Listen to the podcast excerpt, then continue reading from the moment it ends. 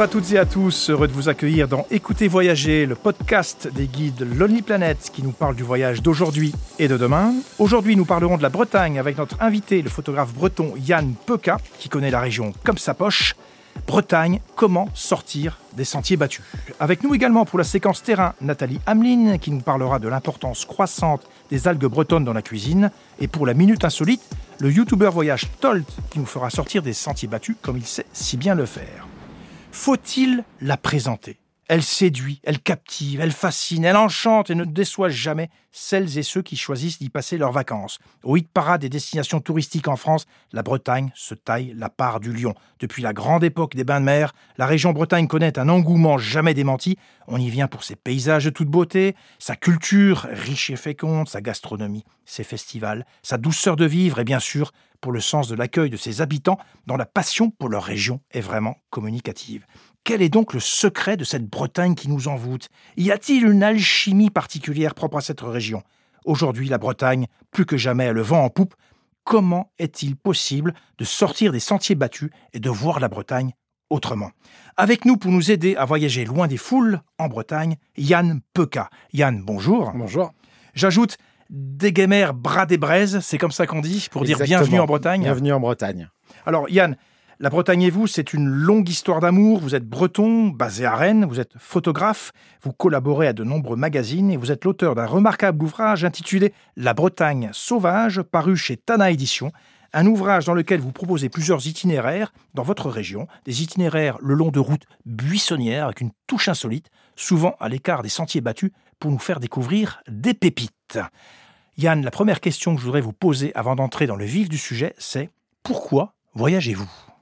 Alors, le voyage, euh, c'est euh, avant tout une histoire de famille. Euh, c'est quelque chose qu'on pratique avec bah, les enfants depuis quelque temps pour aller explorer la région. Notre idée, c'est toujours d'aller au plus proche de la nature. Donc, on a un petit camion et avec ça, on prend les petits chemins de traverse pour aller explorer la Bretagne, parfois loin des côtes, parfois sur les côtes, mais en tout cas, toujours, toujours au plus proche de la nature. Yann, dans votre région Bretagne, cette année, tous les chiffres sont au vert pour une belle saison estivale. Les réservations explosent. C'est l'une des grandes destinations refuge depuis le début de la crise sanitaire. Euh, vous qui êtes basé à Rennes, comment voyez-vous la saison euh, estivale euh, en Bretagne? Bah, je pense qu'elle va être, euh, va être superbe. Ils annoncent, euh, ils annoncent du très beau temps. ils annoncent donc la Bretagne sous le beau temps. C'est, comme ça qu'elle est euh, presque la plus belle. Et donc, je pense que il va y avoir beaucoup de monde et en même temps, il y a de la place pour tout le monde parce que la Bretagne, c'est quand même 2800 km de côte. Donc, c'est un littoral très riche, très découpé.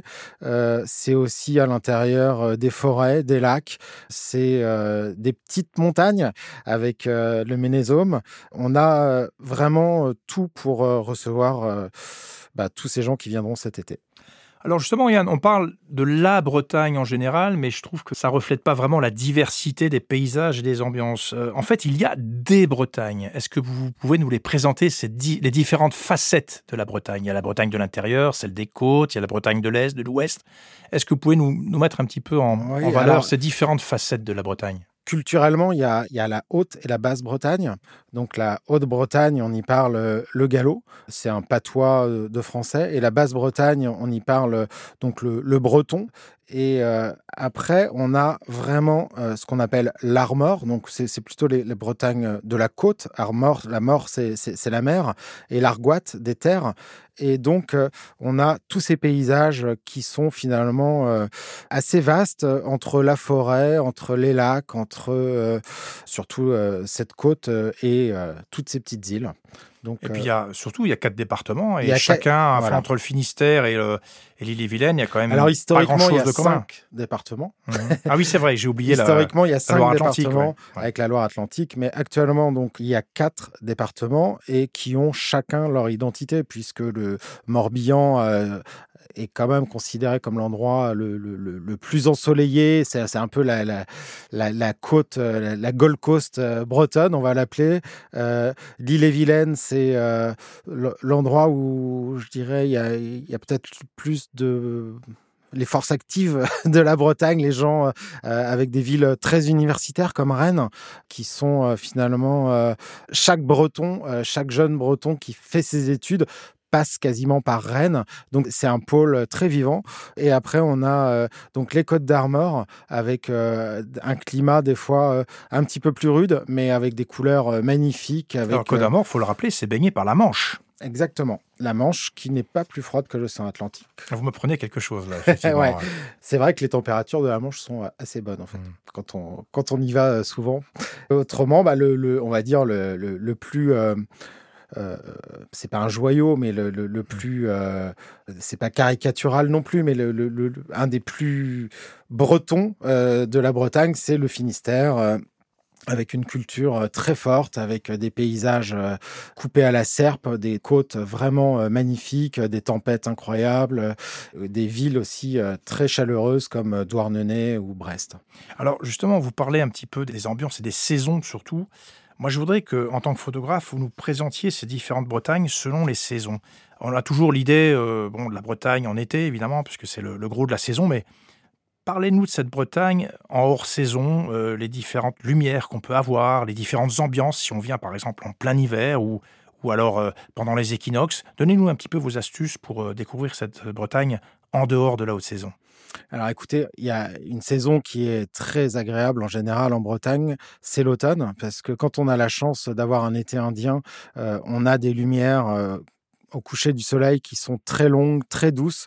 Euh, il faut savoir que la Bretagne, c'est l'endroit le plus à l'ouest de la France. Il y a presque une demi-heure de décalage horaire entre Paris et la Bretagne au niveau du coucher de soleil. Donc on a comme ça des lumières qui s'étirent, qui sont mordorées, qui sont vraiment euh, bah, très photogéniques pour le coup. Donc l'automne, c'est vraiment une très très bonne saison pour aller se promener. En hiver, on a un autre phénomène, on a beaucoup de tempêtes. Et on a des tempêtes les plus belles, c'est ce qu'on appelle les tempêtes à ciel clair. C'est quand, euh, bah, en fait, c'est une tempête, mais il fait très beau. Et donc là, on a vraiment des écarts de contraste. On a, on, a, on a vraiment. Euh, des, des, des, images, euh, je dirais presque des clichés de la Bretagne qui se forment sous nos yeux. Et c'est euh, des couleurs de mer euh, incroyables. L'écume est très blanche avec le soleil. Et la côte est, ciselée aussi par des lumières très précises. Alors justement, il y a des endroits où assister à ces tempêtes qui s'y prêtent plus que d'autres? Il y a forcément un endroit qui est magnifique pour ça, c'est le Cap Fréhel, donc ah des, qui est en Ille-et-Vilaine, qui est une côte qui est euh, très haute, donc il y a 70 mètres de falaise par endroit, donc c'est vraiment une côte euh, pour le coup sauvage, sur lequel faut pas trop s'aventurer, faut, faut pas descendre sur les plages, elle est dangereuse, mais par contre il y a une petite route qui serpente tout le long du Cap Fréhel, et là cette route permet euh, justement de profiter du spectacle de la mer déchaînée, et après, vous pouvez descendre, aller voir auprès du phare. Et là, vous avez un point de vue majestueux. On s'avance un petit peu dans la mer avec vraiment tout autour de nous, euh, des vagues, du vent, euh, enfin tout ce qu'il faut pour euh, regarder une tempête dans des bonnes conditions. pour cette fameuse lumière dont vous avez parlé, qui m'attire beaucoup, cette fameuse lumière de l'été indien, est-ce qu'il y a des, des morceaux de côte, des plages, des ou même à l'intérieur, est-ce qu'il y a des endroits à ne pas manquer pour profiter encore mieux de cette belle lumière mordorée que vous avez si bien décrite Il y, a des endroits très photogéniques en Bretagne. Hein. On a par exemple dans le Morbihan, euh, il y a la, la Ria d'Etel euh, avec une petite maison sur une île qui est la maison dont tout le monde rêve. C'est un peu une Robinsonade, dans cette maison. C'est à Saint-Cadeau. Et donc, euh, quand la lumière se lève ou quand la lumière se couche, euh, cette maison, qu'elle soit contre-jour ou bien baignée d'une lumière du matin, euh, elle est éclairée euh, et, c'est une photo, je dirais, inratable en fait, parce que, parce que le sujet est tellement fort et tellement... tout le, monde, tout le monde rêve en fait de passer une nuit dans cette maison. Et, donc, c'est un lieu hyper photogénique. Quoi. Alors, Yann, la Bretagne, c'est aussi de belles expériences gastronomiques qui nous font saliver. On pense bien sûr aux crêpes, mais il y a aussi des spécialités plus étonnantes, notamment les algues. On écoute Nathalie Hamelin, créatrice de la société Algemrode à Saint-Lunaire, qui se définit comme cueilleuse et cuisinière d'algues sauvages. C'est notre séquence terrain.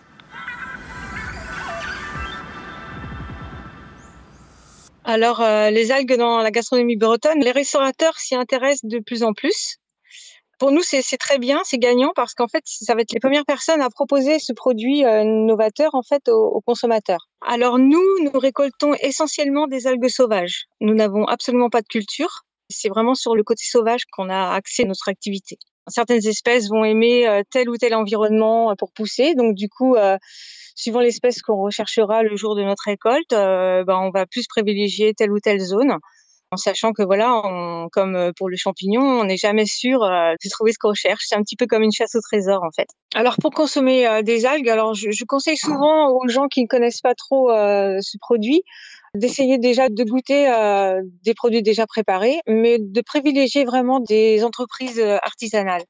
Parce que voilà, le côté industriel fait que on perd vraiment le, le goût euh, de l'algue. il est noyé dans des condiments et du coup, on peut pas se faire vraiment une idée. Il faut vraiment choisir des, des, petits artisans qui, eux, en général, misent beaucoup sur le goût de l'algue. Les produits que nous proposons sont déjà cuisinés, donc voilà, on va les, les agrémenter d'huile, euh, des vinaigres, des, des, échalotes, des oignons. Enfin voilà, on va les, les leur donner d'autres goûts. Voilà, on va mettre ça avec, euh, par exemple, un plat de poisson, pommes de terre, ou avec une assiette de légumes aussi. Ça, ça marche très bien. On peut certains aussi les accommoder avec euh, du carnet. Donc voilà, mais ça va être un condiment qui se mettra dans l'assiette, quoi, à côté. Contrairement à ce qu'on peut penser, les Bretons ne sont pas forcément les premiers consommateurs des algues. Il y a une histoire aussi. Hein. C'est vrai qu'à une époque, euh, l'algue euh, existait euh, en Bretagne, mais c'était souvent des personnes assez pauvres. Ils mangeaient aussi ça parce qu'ils n'avaient pas beaucoup de choses à manger. Donc voilà, il y a quand même une image du passé qui fait que voilà, peut-être que les Bretons se détournent de, de ça pour cette raison. Mais on a beaucoup de gens d'autres départements, voire même euh, de Belgique et tout, qui sont très très euh, friands et qui sont très curieux de, cette préparation.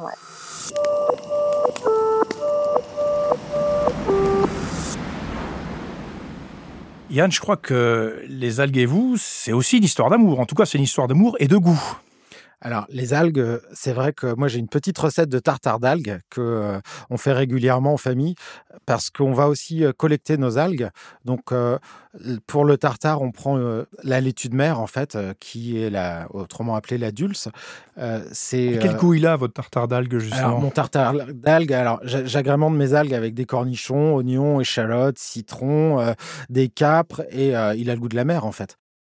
Alors, bien sûr, euh, la Bretagne, c'est aussi euh, les îles. On n'a pas parlé des îles bretonnes et euh, elles sont chères à mon cœur parce que je connais très bien Ouessant, par exemple, l'île de Saint, mais il y a énormément d'îles au large des côtes bretonnes.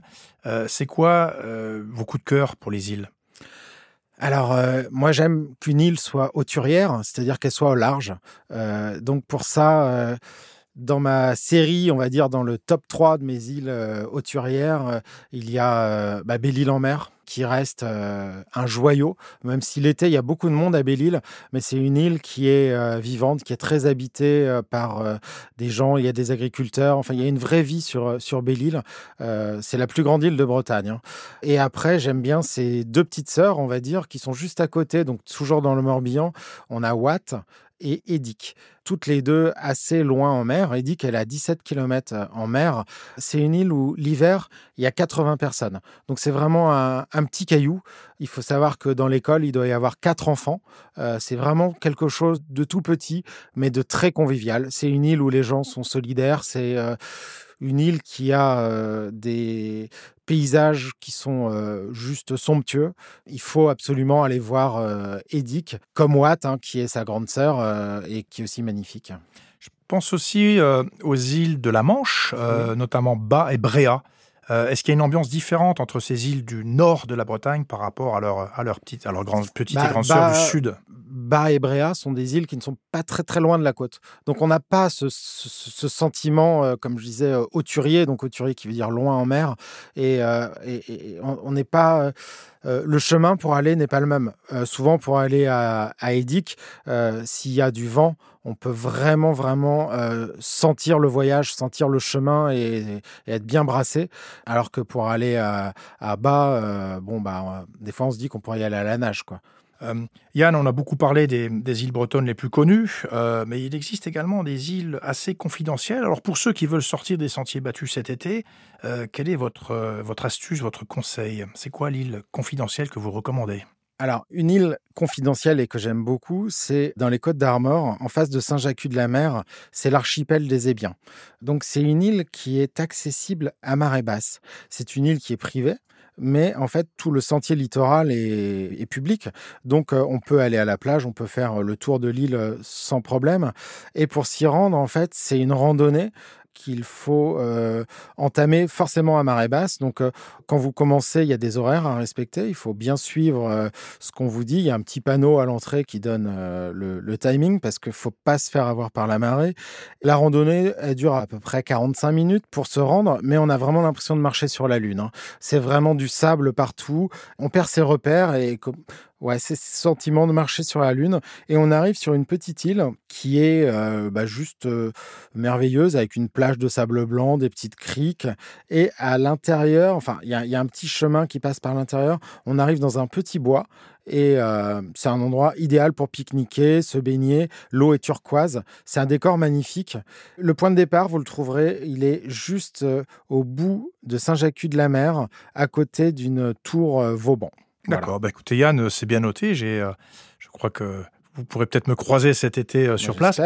Alors Yann, vous êtes le grand spécialiste de la Bretagne et je n'ai pas du tout la prétention de vous faire découvrir quoi que ce soit dans votre région, mais j'ai une passion à vous faire partager, celle de la Bretagne sous-marine, puisque je pratique la plongée sous-marine depuis très longtemps, et ma destination coup de cœur, c'est la réserve des Sept Îles.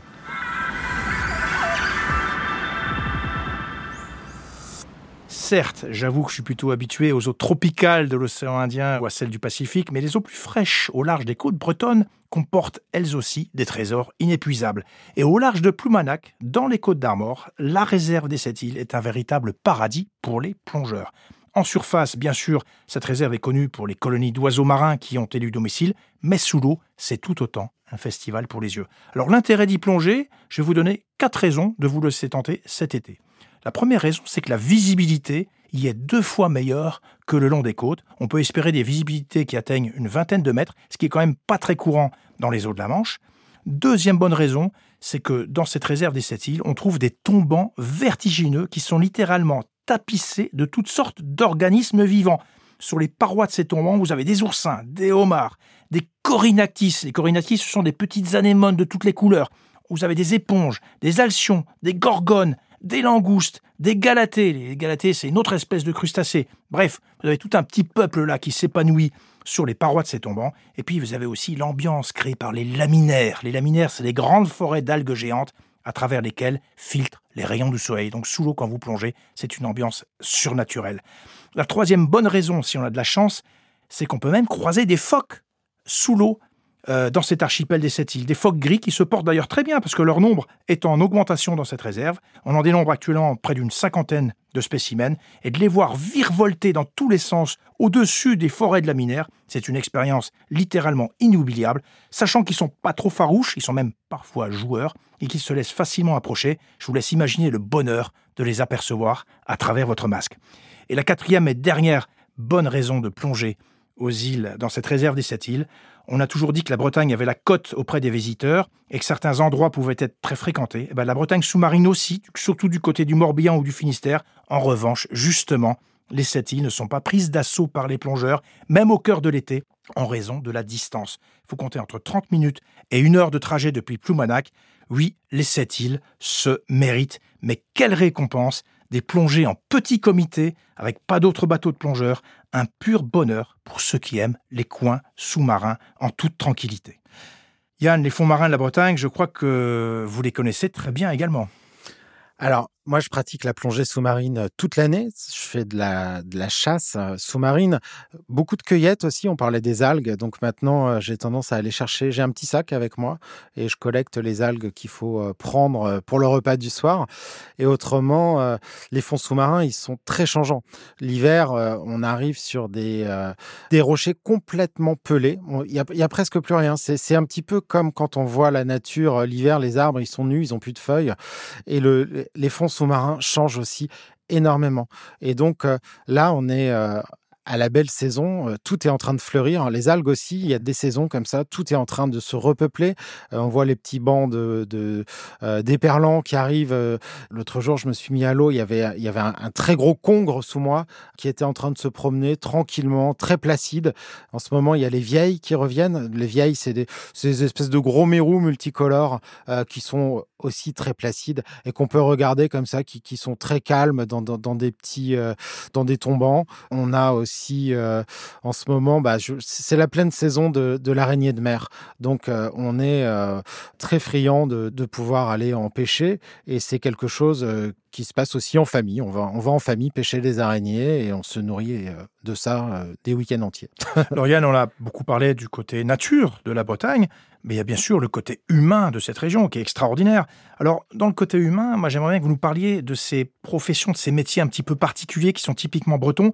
Bah, il y a les goémoniers, les marins-pêcheurs, les ostréiculteurs. C'est des milieux que vous connaissez très bien parce que vous les avez photographiés, donc vous les avez rencontrés.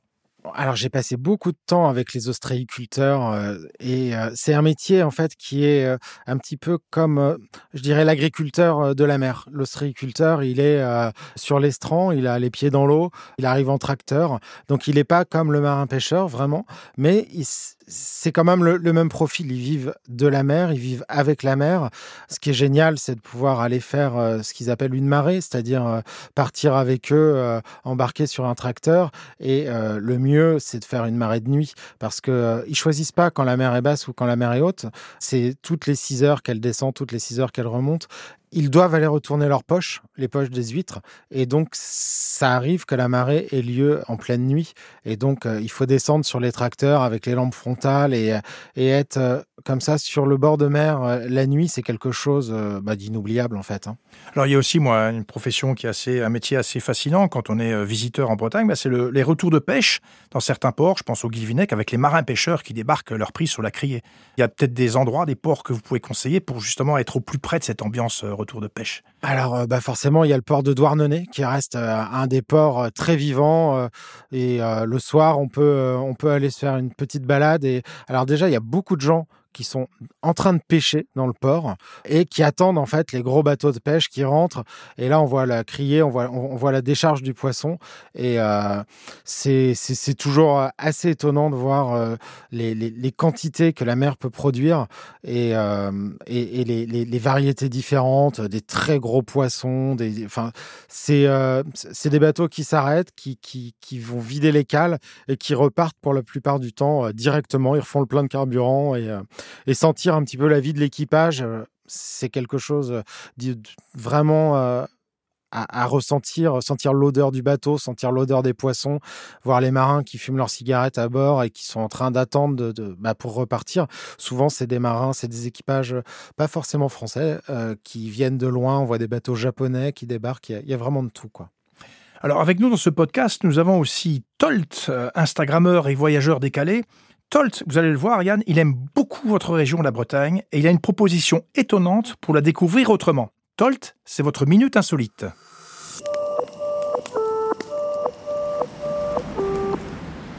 Merci Yann pour ces idées. Et sinon, j'en connais un autre qui a découvert la Bretagne de façon insolite, un certain Julien Moreau.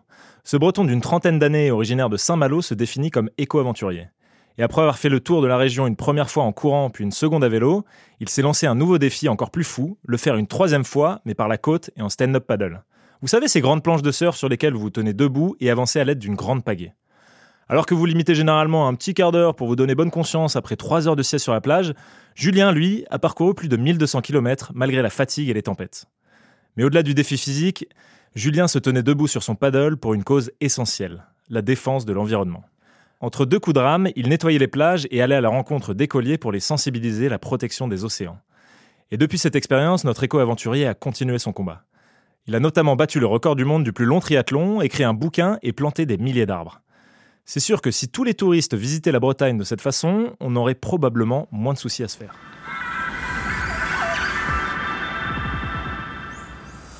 Yann, le paddle en Bretagne, c'est une bonne idée? Oh bah, le paddle, c'est quelque chose qui est vraiment agréable pour aller découvrir la nature. Ça fait pas de bruit. euh, ça pollue pas. C'est un peu de la randonnée, de la randonnée sur l'eau. C'est très simple, c'est accessible à tout le monde. Et, Alors où est-ce qu'on peut trouver une petite crique ou une petite baisse sympa, reculée, où il n'y a pas trop de monde cet été là? Donnez-nous un peu les astuces là. Pour bah, faire les, du paddle. les, les astuces, c'est aussi de profiter de la marée pour ramer moins. c'est de se laisser glisser. Par exemple, moi, un de mes derniers, dernières balades en paddle, c'est la Ria d'Etel.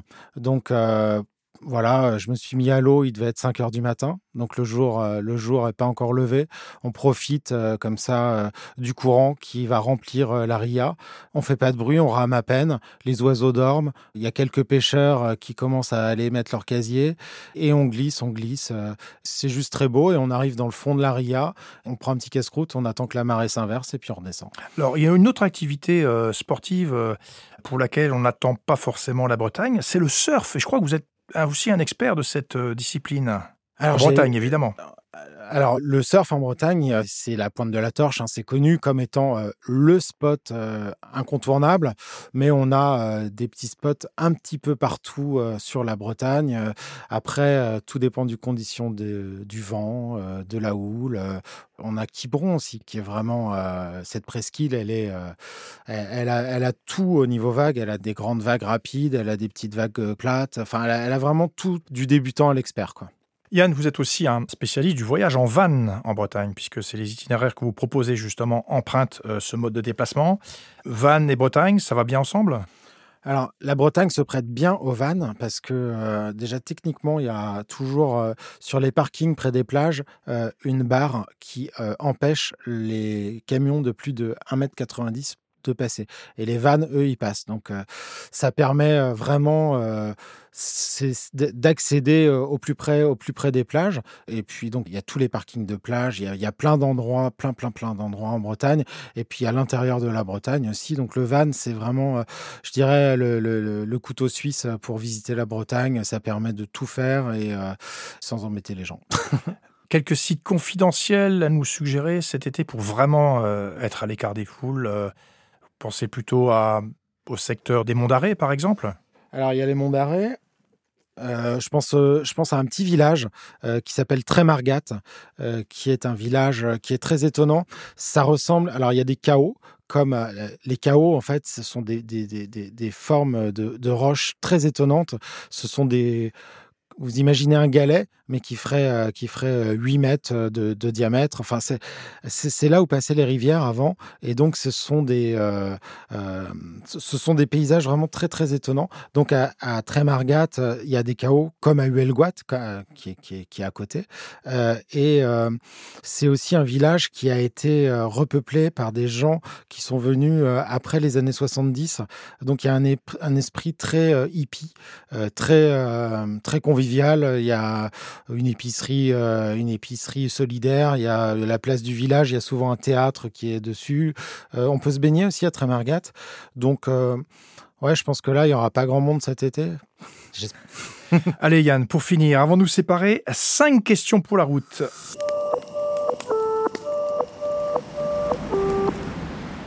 Votre lieu le plus insolite?